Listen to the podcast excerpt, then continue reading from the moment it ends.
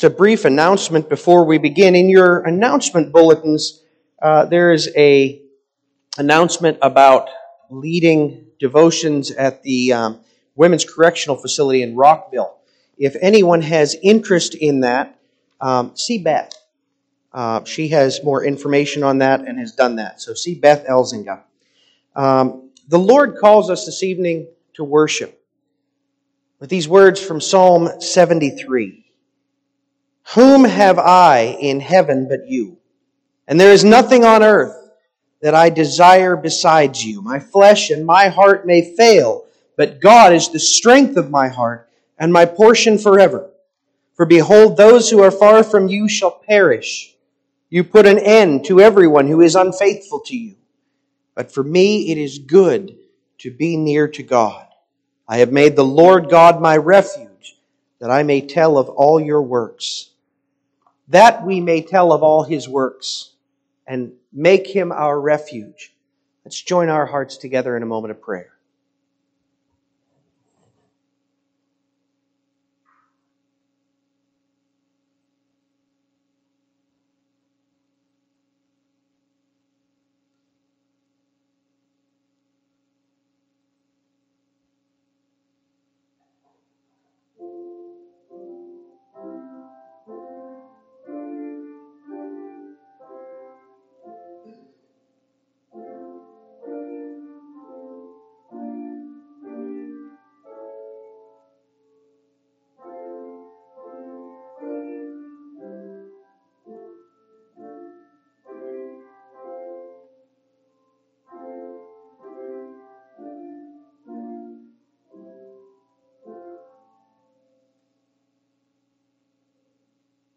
Father, you have heard our prayer.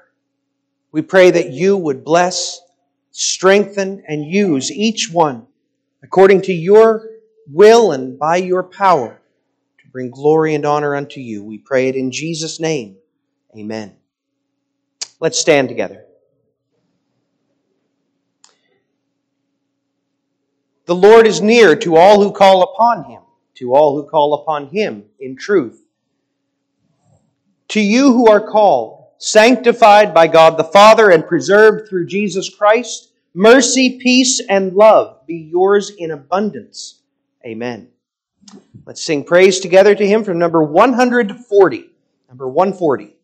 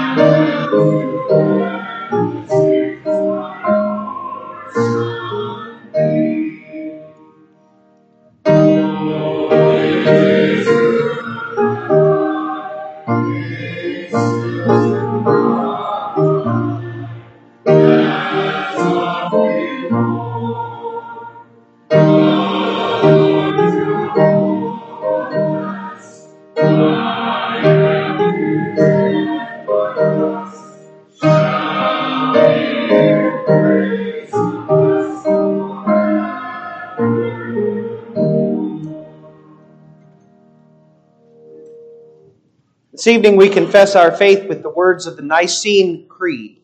You can find that on page four in the back of your Psalter hymnal.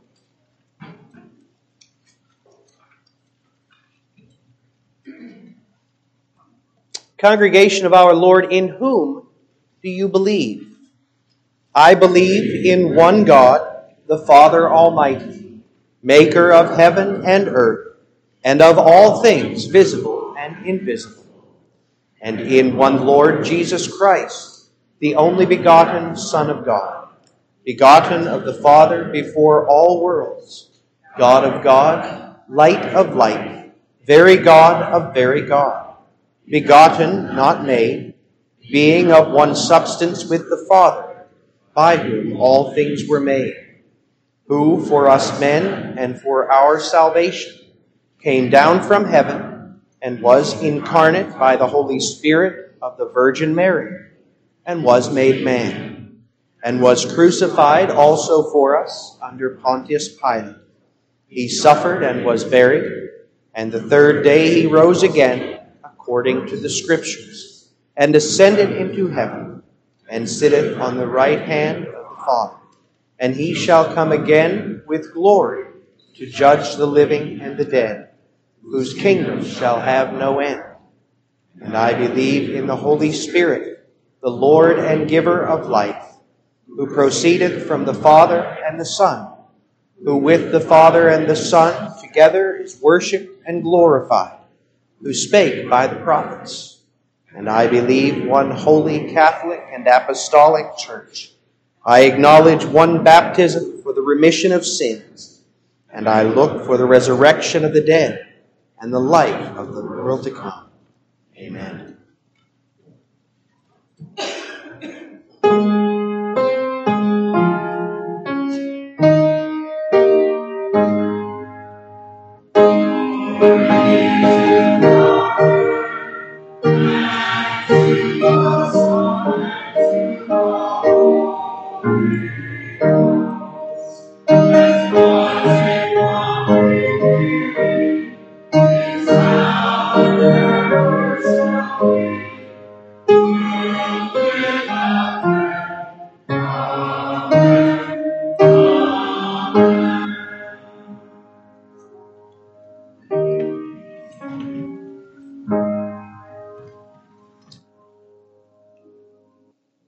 Our psalm selection this evening is Psalm 84. Psalm 84 is really a celebration of the privilege, the blessing of, of corporate worship. But you'll notice that it comes in, it comes with three stanzas. The first, uh, first four verses really speak about the blessing of worshiping together as the people of God. Then uh, the second stanza, five through eight, talks about the struggle, the struggle to get to worship, the struggle to uh, walk through life with all of its tears, with all of its trials, which makes us eager to worship the Lord. And that leads us to the third stanza, which reminds us of how good it is that we serve the God whom we serve. He's the one who provides for us. He's the one who protects us. He's the one in whom we trust. All of this points to Christ, right? He is the one who provides all that we need, who protects us, who keeps us, who strengthens us.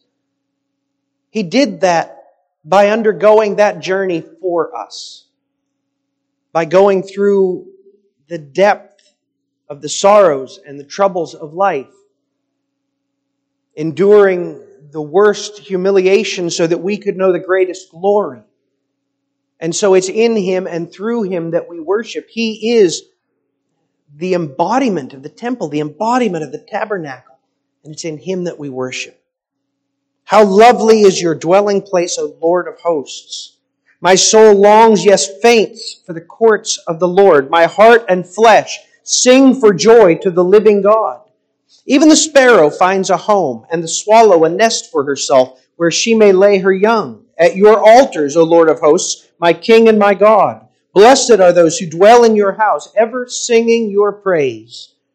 Blessed are those whose strength is in you, in whose heart are the highways of Zion.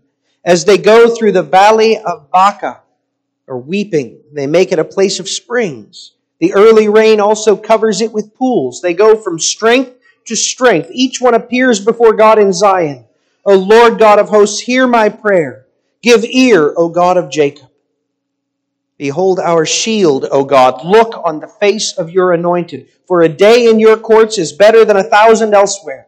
I would rather be a doorkeeper in the house of my God than to dwell in the tents of wickedness. For the Lord God is a sun and a shield. The Lord bestows favor and honor. No good thing does he withhold from those who walk uprightly. O Lord of hosts, blessed is the one who trusts in you. This is our song. This is, this, I said, it's a song of Christ. And therefore it's our song. So let's sing uh, the first half of that, the first seven, seven verses, which we find in selection 159.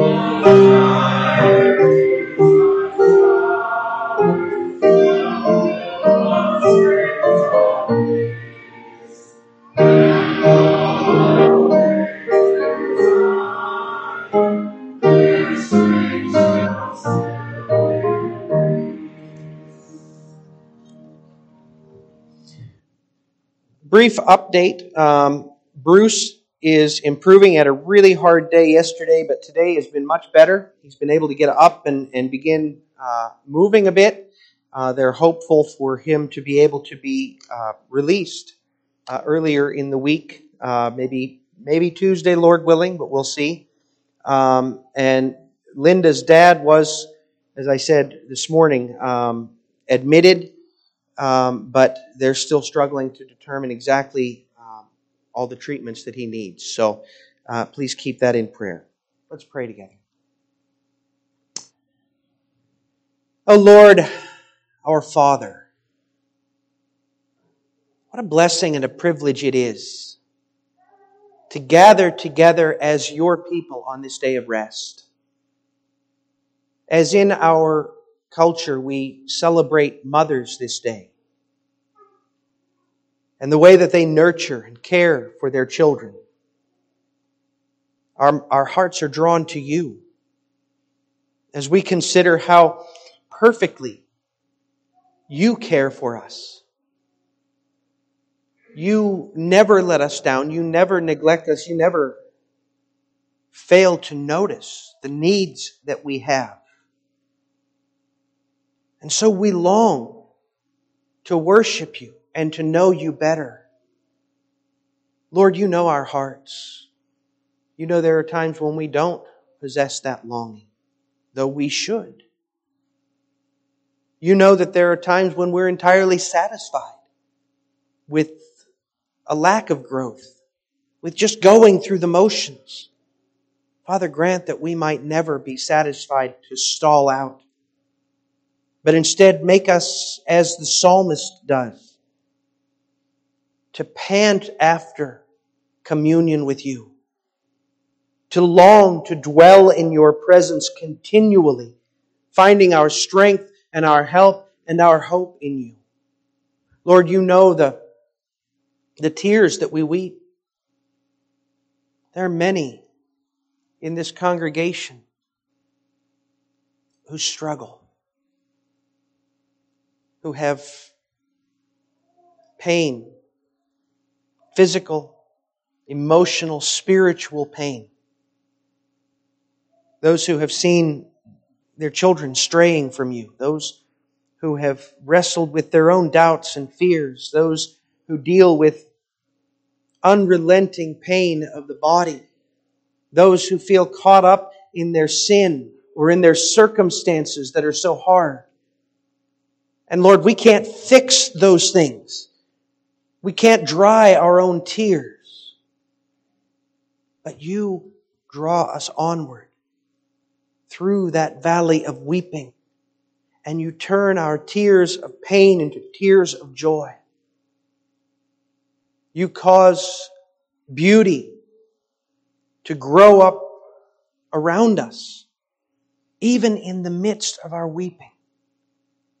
Father, your might and your goodness are beyond our ability to fathom. And so we pray that you would embrace and strengthen and comfort each and every one of your people. That you would cause us to see the ways in which you're working to bring us through that valley of weeping. So that though we sow in tears, we might reap with shouts of joy.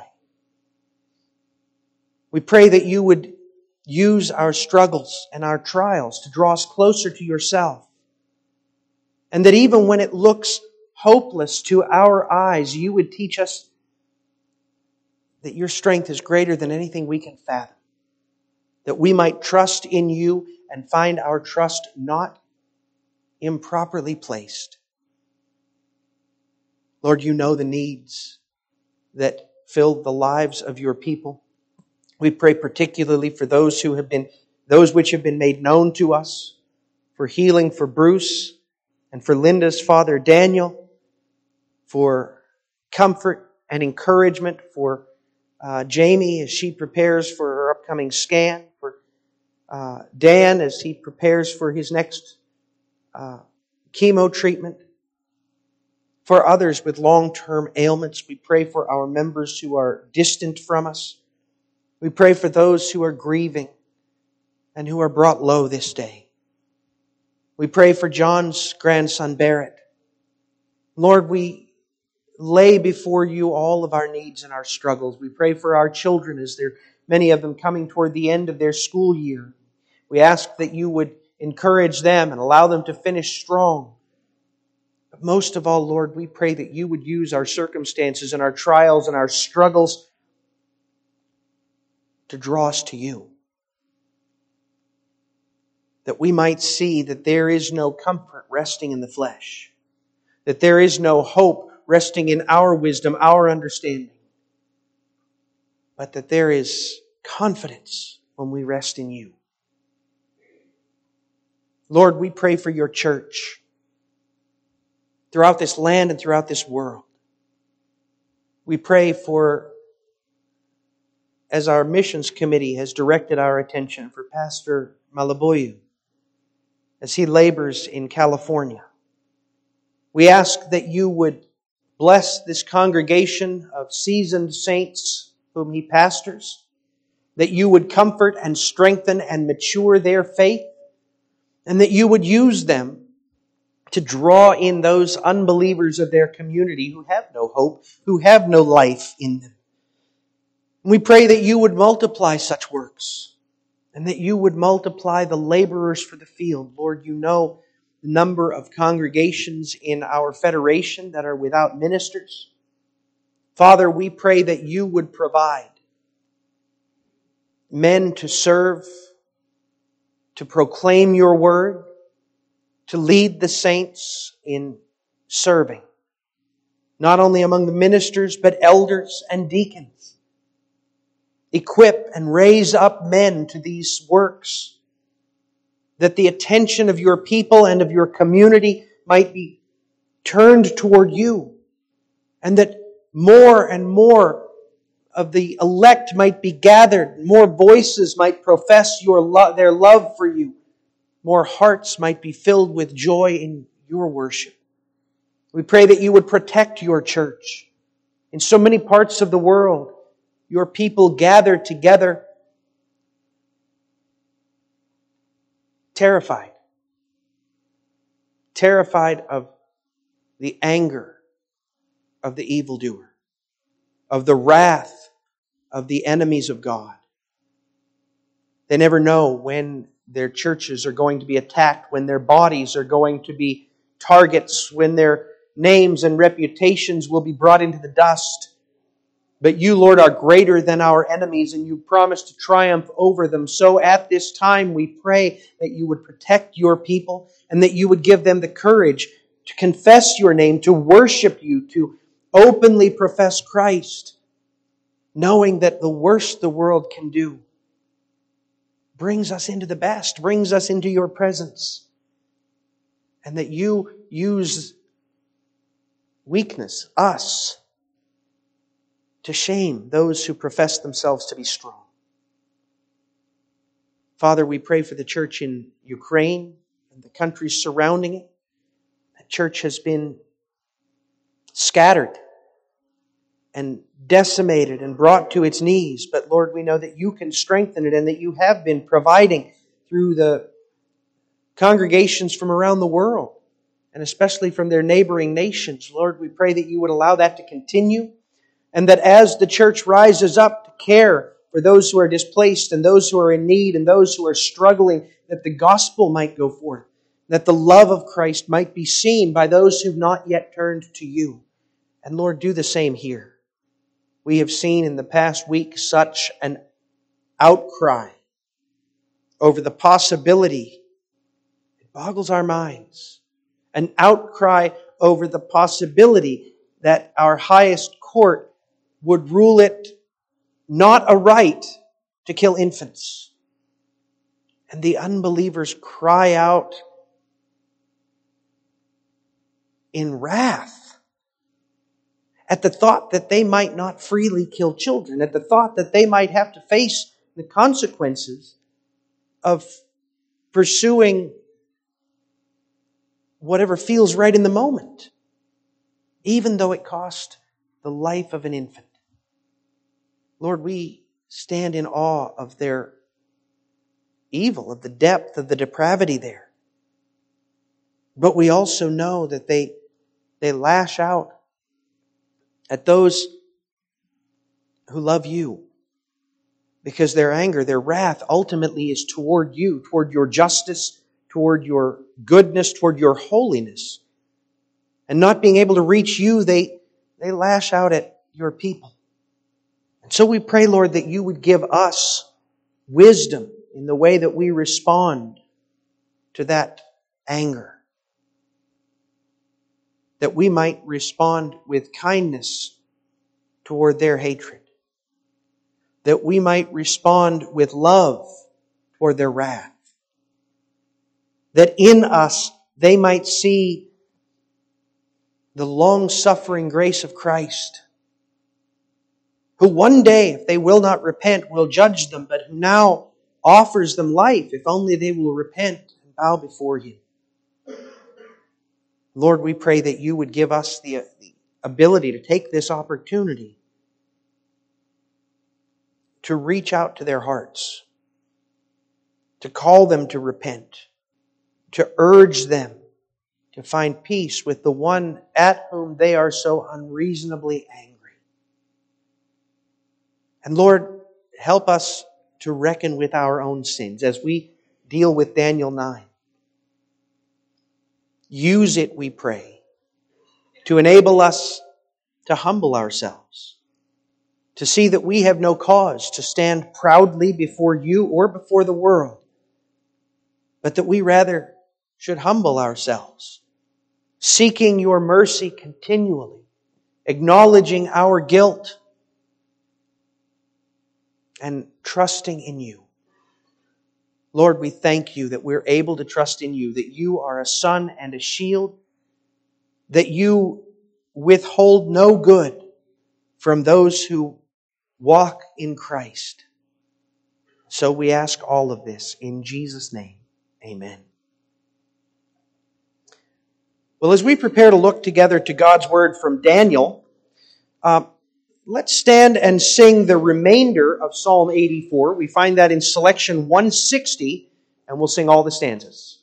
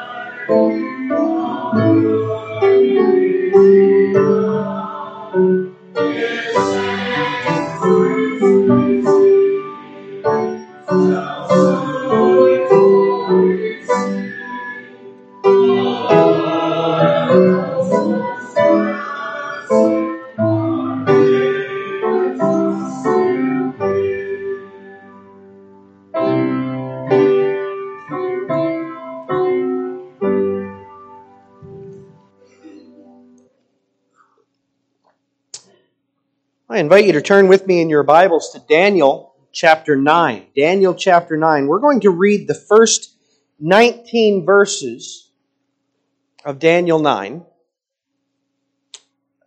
This is Daniel's prayer. Next time, Lord willing, we'll see how God answers, how God responds to this prayer. But there's quite a few lessons that we can find in this prayer that are helpful for us.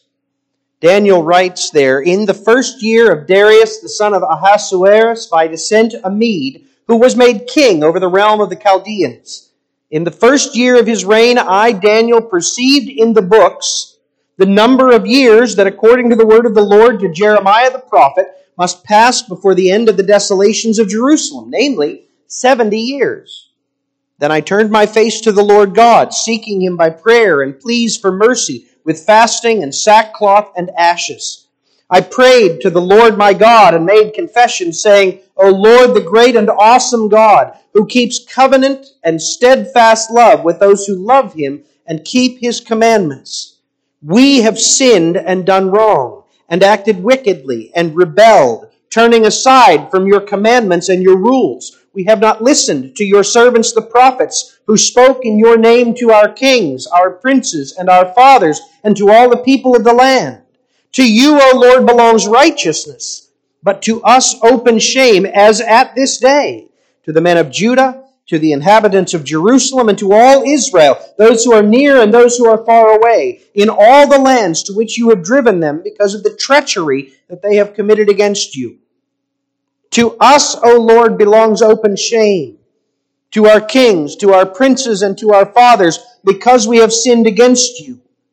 To the Lord our God belong mercy and forgiveness for we have rebelled against him and have not obeyed the voice of the Lord our God by walking in his laws, which he set before us by his servants the prophets. All Israel has transgressed your law and turned aside, refusing to obey your voice. And the curse and oath that are written in the law of Moses, the servant of God, have been poured out upon us because we have sinned against him. He has confirmed his words, which he spoke against us and against our rulers who ruled us by bringing upon us a great calamity. For under the whole heaven there has not been done anything like what has been done against Jerusalem. As it is written in the law of Moses, all this calamity has come upon us. Yet we have not entreated the favor of the Lord our God, turning from our iniquities and gaining insight by your truth. Therefore, the Lord has kept ready the calamity and has brought it upon us. For the Lord our God is righteous in all his works that he has done, and we have not obeyed his voice. And now, O Lord our God, who brought your people out of the land of Egypt with a mighty hand, and have made a name for yourself as at this day, we have sinned. We have done wickedly. O Lord, according to all your righteous acts, let your anger and your wrath turn away from your city Jerusalem, your holy hill, because for our sins and for the iniquities of our fathers, Jerusalem and your people have become a byword among all those who are around us. Now, therefore, O, God, o our God, listen to the prayer of your servant and to his pleas for mercy. And for your own sake, O Lord, make your face to shine upon your sanctuary, which is desolate. O my God, incline your ear and hear. Open your eyes and see our desolations and the city that is called by your name. For we do not present our pleas before you because of our righteousness, but because of your great mercy. O Lord, hear. O Lord, forgive.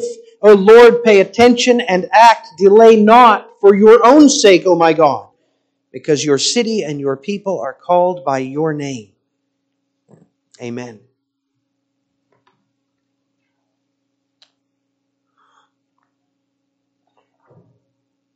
Beloved people of our God,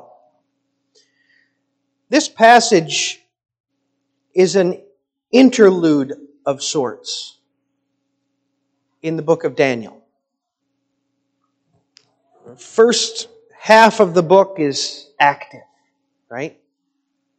Talks about what Daniel saw, what he experienced, how he interpreted visions and signs to the kings, first of Babylon and then of Persia. Second half of the book is filled mainly with visions that Daniel saw and the significance of those visions for the kingdoms of the world and for the people of God. It's a very active book. It's filled with God doing things, with God showing things. But suddenly we have here not a doing, but simply a speaking. There is, in this passage we've just read, no glorious vision, no unheard of acts, no massive deliverance, but simply a man falling to his knees before God and pouring out his heart. But you see, we need to, we need to see that. Because in the midst of all the activity of this book, it's really about the life of God's people, the life of His people in exile, and how they are to relate to the world, but also, especially, how they are to relate to God. Now, Daniel has been seeing these visions. He's been given this insight that shows well, a number of things, but especially the sovereignty of God over the course of the nations and the kingdoms of the world. But he's just seen a vision that shook him to his core. Because he is longing for a restoration of God's people. He's living in exile because of the sins of God's people. He's longing to be restored. And suddenly he sees this vision, as we saw in chapter 8, that shows that even after the restoration, God's people would compromise again, they would turn again, they would experience suffering yet again because of their sin. And Daniel's undone by that. It humbles him deeply. Evidently, it sends him back into the Word. He's been studying the prophets. And in the books of Daniel, he perceives that the time for Israel's punishment is 70 years. Now, when this text is written, the, time that it relates, the Media, Median Persian Empire has overtaken Babylon. That means Daniel himself has been in exile for almost 70 years. He's an old fella. He's, be honest, he's going to die in exile unless God does something absolutely amazing and unexpected. Daniel sees, however, that the time of exile is nearly to a close. But something's lacking. In Jeremiah chapter 29, and you'll recognize part of this. The prophet writes, Thus says the Lord, when 70 years are completed for Babylon, I will visit you, and I will fulfill to you my promise and bring you back to this place. For I know the plans that I have for you, declares the Lord. Plans for welfare and not for evil, to give you a future and a hope. We sometimes see that on greeting cards. I know the plans I have for you. We uh, put in the card written for a high school graduate. Not really all that fitting for a high school graduate, unless they're going into exile. Uh, God's reminding them that they're about to endure a really, really hard time. It's going to be hard for them to understand it. It's going to be hard for them to live at peace with it. But they need to remember that God has planned all of this and that the end of it all will be good. In 70 years, he's going to restore them. But, he says, at that time, when the exile is drawing to a close, then you will call upon me and come and pray to me, and I will hear you. You will seek me and find me when you seek me with all your heart. I will be found by you, declares the Lord, and I will restore your fortunes. In other words, God has planned that He's going to restore Israel at the end of 70 years but before he restores them, he's going to restore their heart. They're going to seek him. They're going to humble themselves before him. They're going to acknowledge the sin that they, that they as a people had committed and the righteousness with which he judged them. And seeing that, Daniel says, that's our calling. We need to acknowledge how we have sinned. We need to acknowledge his righteousness to punish. Kids, it's kind of like when your parents send you to your room because you've just done something wrong. Maybe you've acted really cruelly toward a sibling, or you've spoken very disrespectfully to your mother. You get sent to your room, and after an hour, dad walks in and says, you, Do you know why you've been sent in here? No. I guess you need to stay here for longer. Right? That's not what he's looking for. He's looking for humility. He's looking for you to acknowledge, yeah, I shouldn't have spoken that way to mom. That was wrong. Right? And that's what God's looking for at the end of the exile. He's looking for humility. He's looking for an acknowledgement of their sin, of the righteousness of the punishment. And so that's what Daniel leads the people in doing. This text shows how a discerning saint. That is one of God's people who understands what God desires of us. How a discerning saint seeks covenantal restoration.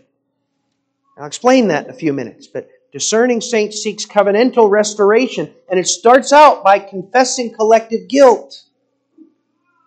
That's what we see in verses 4 through around 7, although it's a little fluid.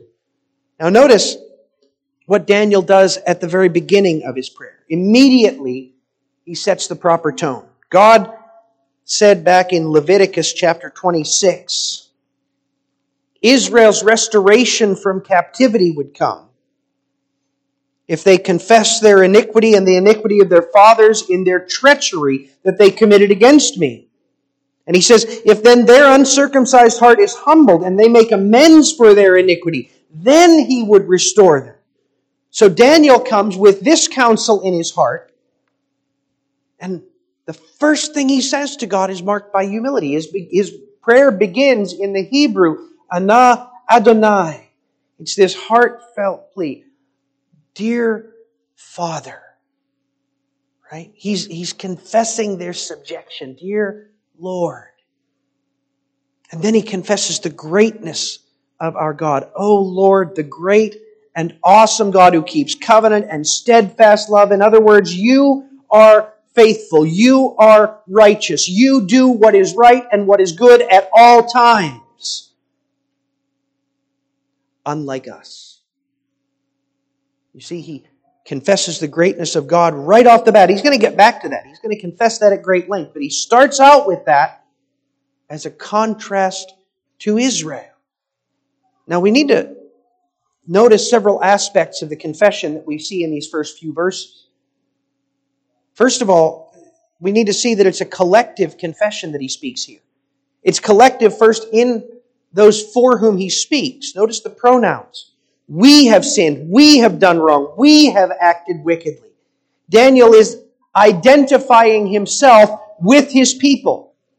There's no self-centered individualism in this prayer. He recognizes that he is a member of the church, that he is a member of Israel, and so he confesses that this is how we have sinned, how we have acted. It's also collective in its scope. What I mean by that is, if I said right now, we have sinned, who's we? Your first thought's going to be, well, we in this room, this group of people, right? And Daniel's certainly praying for himself and the Jews that he knows. But he's explicit. It's not just us. It's our kings. It's our nobles. It's our fathers. It's all of the people of God who went before us. Daniel understands, you see, that it's not just the Jews that he knows in Babylon who have sinned against God. It's those who are near and those who are far away in all the lands to which you've driven them because of the treachery that they committed against you. See, Daniel understands what we tend to forget. There is no limited liability in belonging to the church or any group. If you belong to a, political activism group and that group uh, planned a march and the march devolved into a riot, even though you didn't, you know, throw a brick, you didn't commit any violent acts, because you're a member of that group, you bear some measure of responsibility for what the group has done, right? And the same is true with the church. The same is true with the people of God. Daniel had lived a life that was largely righteous in God's sight, and yet as a member of Israel, he openly confesses sin. He openly confesses rebellion because he's part of the people of God. And he, doesn't pull any punches, does he? Listen to the litany of guilt just in verse 5. We have sinned. We have done wrong. We have acted wickedly. We have rebelled. We have turned aside from your commandments and you, your rules. He doesn't seek to qualify any of it. He doesn't say, you know, we did pretty badly. I mean, we didn't do that bad, but no. No qualification at all. We did it all. And we knew better. Our kings, our rulers, our fathers, they heard the word of the prophets. You were kind enough not only to send your law by Moses, but then when we violated that law, you sent the prophets to draw us back. And when we didn't listen to them, you sent more prophets after them. We knew, we heard, we understood, and we rejected it anyway. And therefore, he says, you are righteous and we are rightfully shamed. God did everything he should have done. He promised that if they rebelled against him, if they served false gods, if they refused to show faith in him, he would punish them. He would punish them in very specific ways. And that's exactly what he did. Therefore, the exile was to Israel's shame, but it was to God's glory. Now, we're going to come back to that in a minute, but But I want to suggest to you that Daniel stands here as our example. This should be our prayer. You say, well, how's that? This land in which we live, it was founded for a lot of reasons. I don't want to get all revisionist. I mean, you know, there were plenty of people who came to America simply because it was a good place to make money. Sure. But the bulk of those who early began settling this nation came here so that they and their children and their children's children could live and work in a way that was worshipful of God. They saw in this place an opportunity to devote all of life to God. There was no two kingdoms idea there. They, they believed that their, their family, their work, their community, their government, all of it should serve the Lord, should be regulated by God's Word. And in large part, it was early on. And the church has allowed it to go astray. We know how terrible a job the government does in, well, a lot of things. But you know those things that it does so badly in? Those are things that God never intended government to do. Those are things that our Constitution never intended government to do. And they're doing it because God's people allowed it.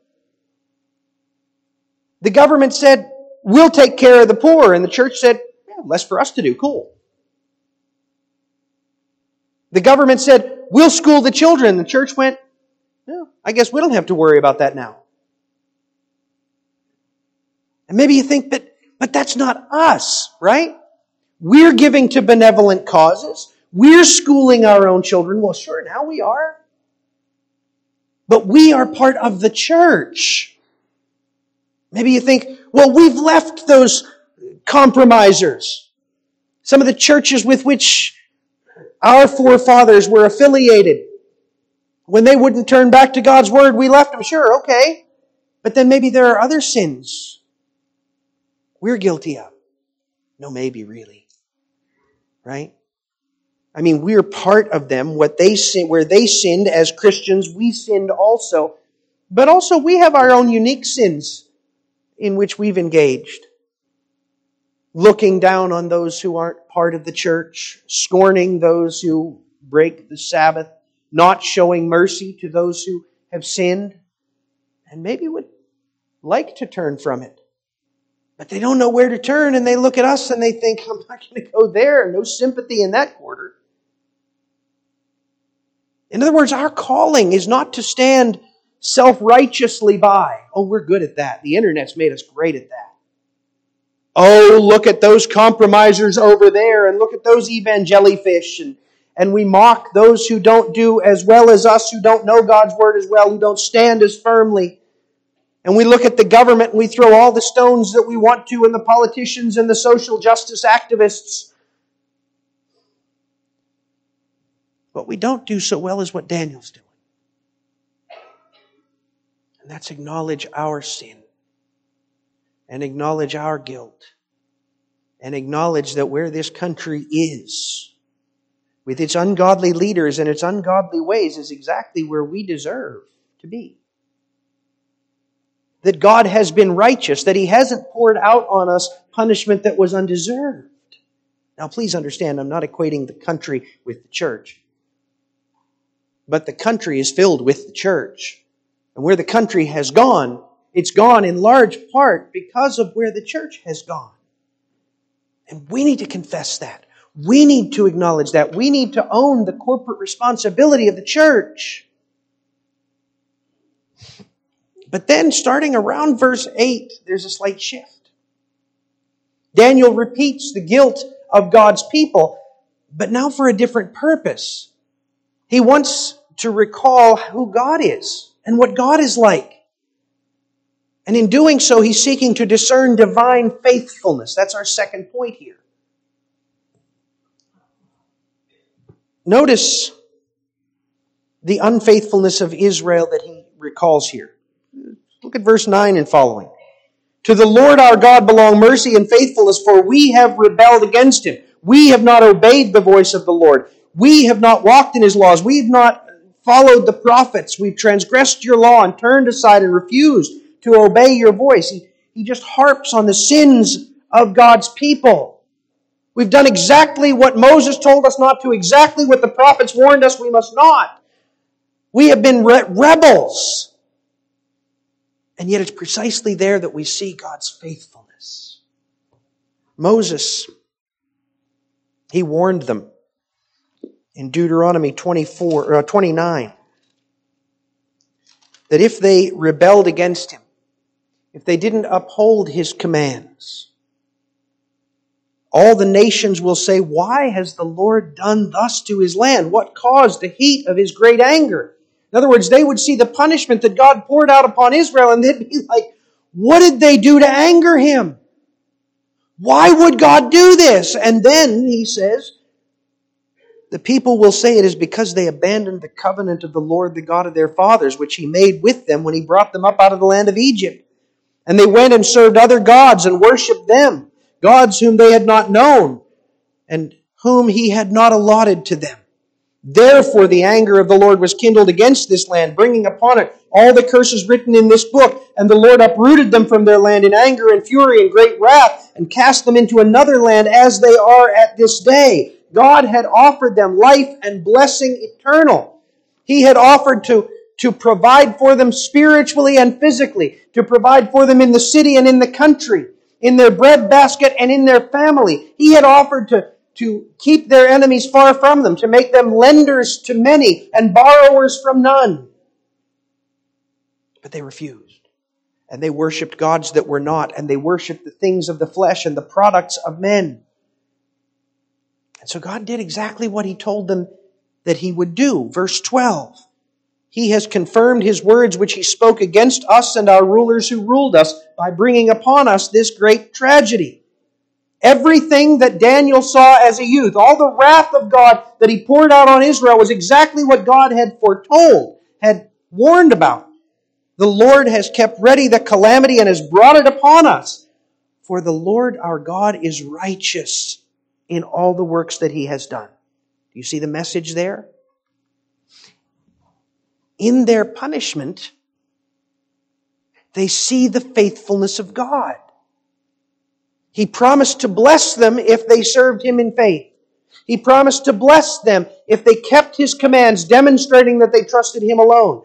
But if they wouldn't, he promised, I will do this, this, this, and this. And that's exactly what they did. That's exactly what the exile was. God is trustworthy. God is true. What He says He will do, that He will do.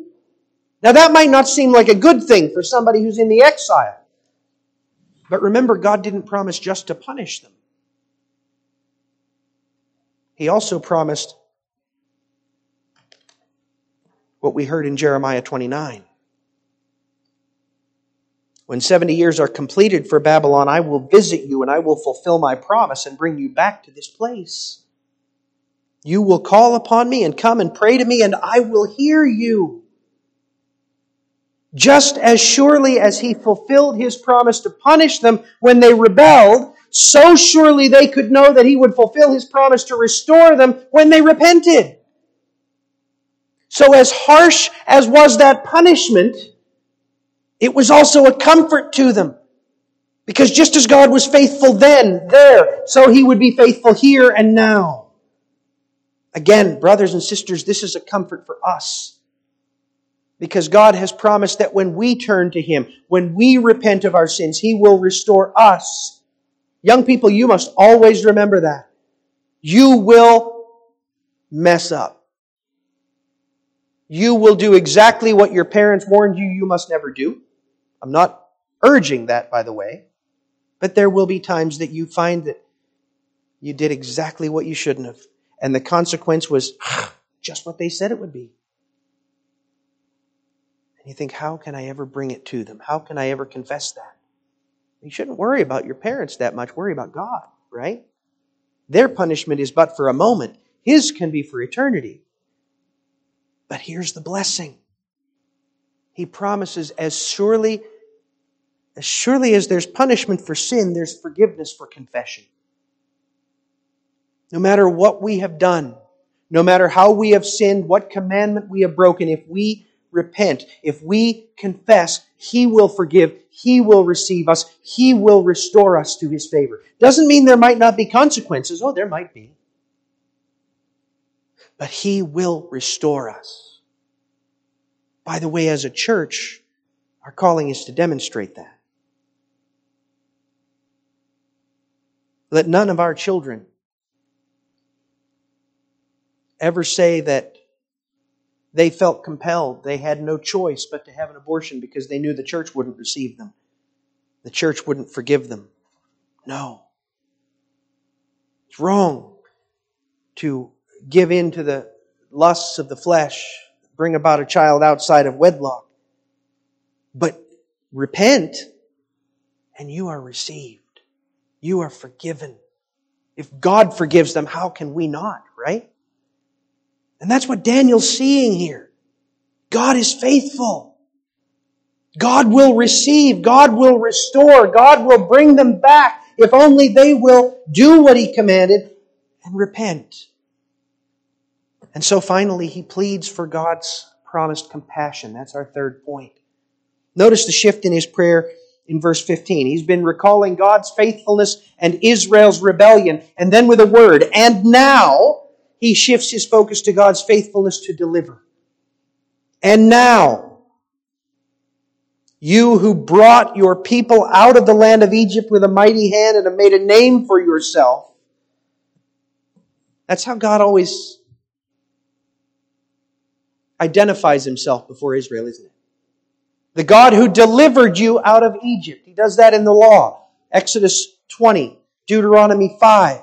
He does it several times in Leviticus. I am the Lord who brought you up out of the land of Egypt. Now be holy as I, the Lord your God, am holy. I am the Lord who brought you out of Egypt that you might not be their slaves.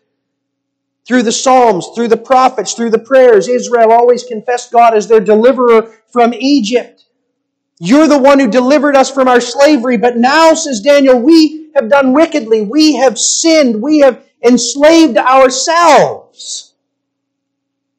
Restore us again. Turn away your wrath for the sake of your righteousness. Why? Because we bear your name. We are your people. Restore us for your name's sake, for your glory.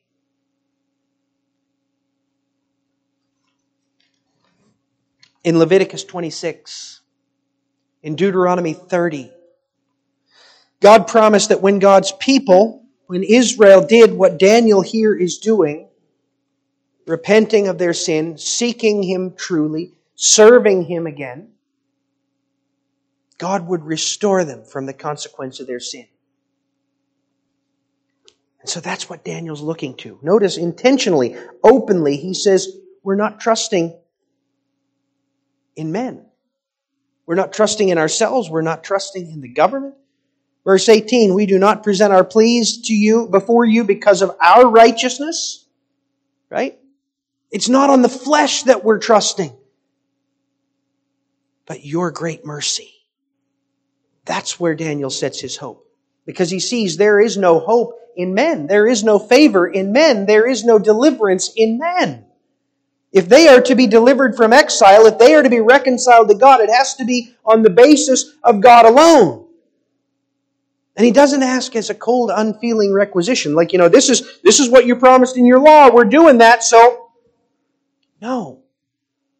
He pleads. Because even though God has promised he will restore his people, Daniel recognizes our sin is great, our sin is extensive. We can't presume upon your mercy. We don't deserve it. But he begs, O Lord, hear. O Lord, forgive. O Lord, pay attention and act, delay not for your own sake. He's passionate to see Israel delivered. Now understand, Daniel's old. He's not going to make that trip back. That's a long and hard journey. But he's passionate for the sake of God's people and he's passionate for the glory of God. Because he knows that when Israel is restored, when they're gathered again, they're not just in one place, they're throughout the Babylonian Empire, throughout the Persian Empire. And when God brings them back from all corners of the empire and restores them to Jerusalem and shows his favor to them, people are going to notice. Read the books of Ezra and Nehemiah. They did notice. And they responded. And that's what Daniel longs for. He longs for God's name to be lifted on high by the, the kings of the empires again. And ultimately, that's the purpose of Israel. That's the purpose of the church. That people might see how great is our God and give him praise. Now that's all interesting, but what's that mean for us? Well, look around you. Again, we live in what has begun to be called the post Christian era of America.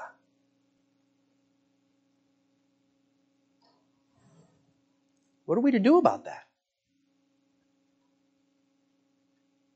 Folks, we're to pray and to plead that God would restore His church.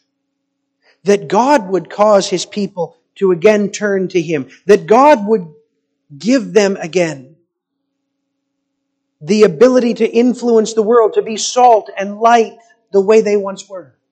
We can't do it by our power, by our wisdom, by our plotting and planning. But He delights to do what we can't. We don't know what the future holds for America or for the church in America. But we know that for far too long, the church has neglected to live before the world in a way that openly confesses God. And we need to long for that to change. That doesn't mean, just to be clear, that we're praying that God would put Christian rulers on the throne, that God would put Christians in the legislature and in the courts. That'd be nice, but that's not what we're praying for.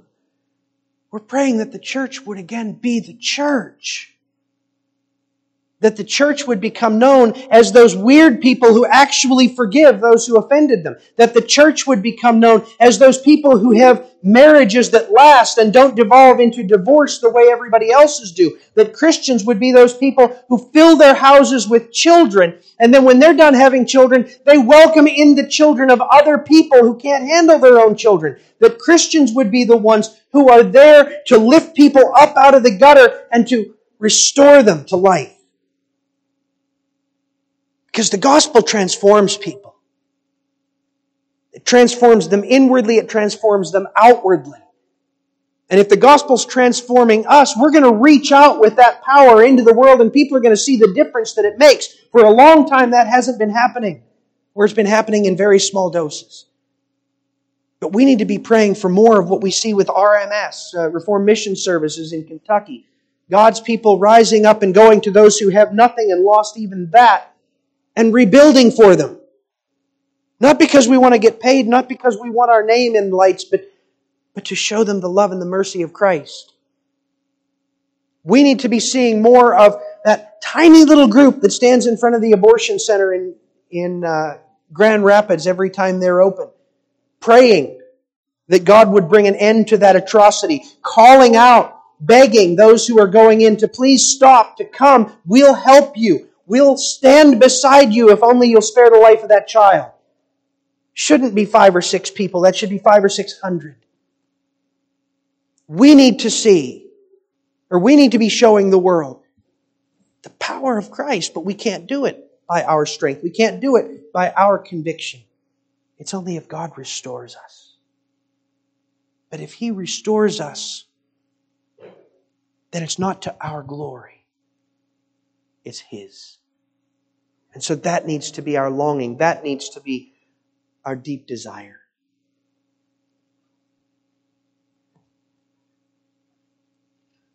This prayer Daniel prays, it's a prayer the church needs to pray today. Because it's a prayer that leads us to humble ourselves before God, confessing our collective guilt, of which we have an abundance. Discerning His faithfulness. All we need to do is, is look at what God did in answer to this prayer in bringing his people back to Jerusalem, in laying the seedbed for the coming of Christ, but then pursuing the compassion that God has promised. If we do, God will hear. God will respond and God will be glorified. Amen. Let's pray.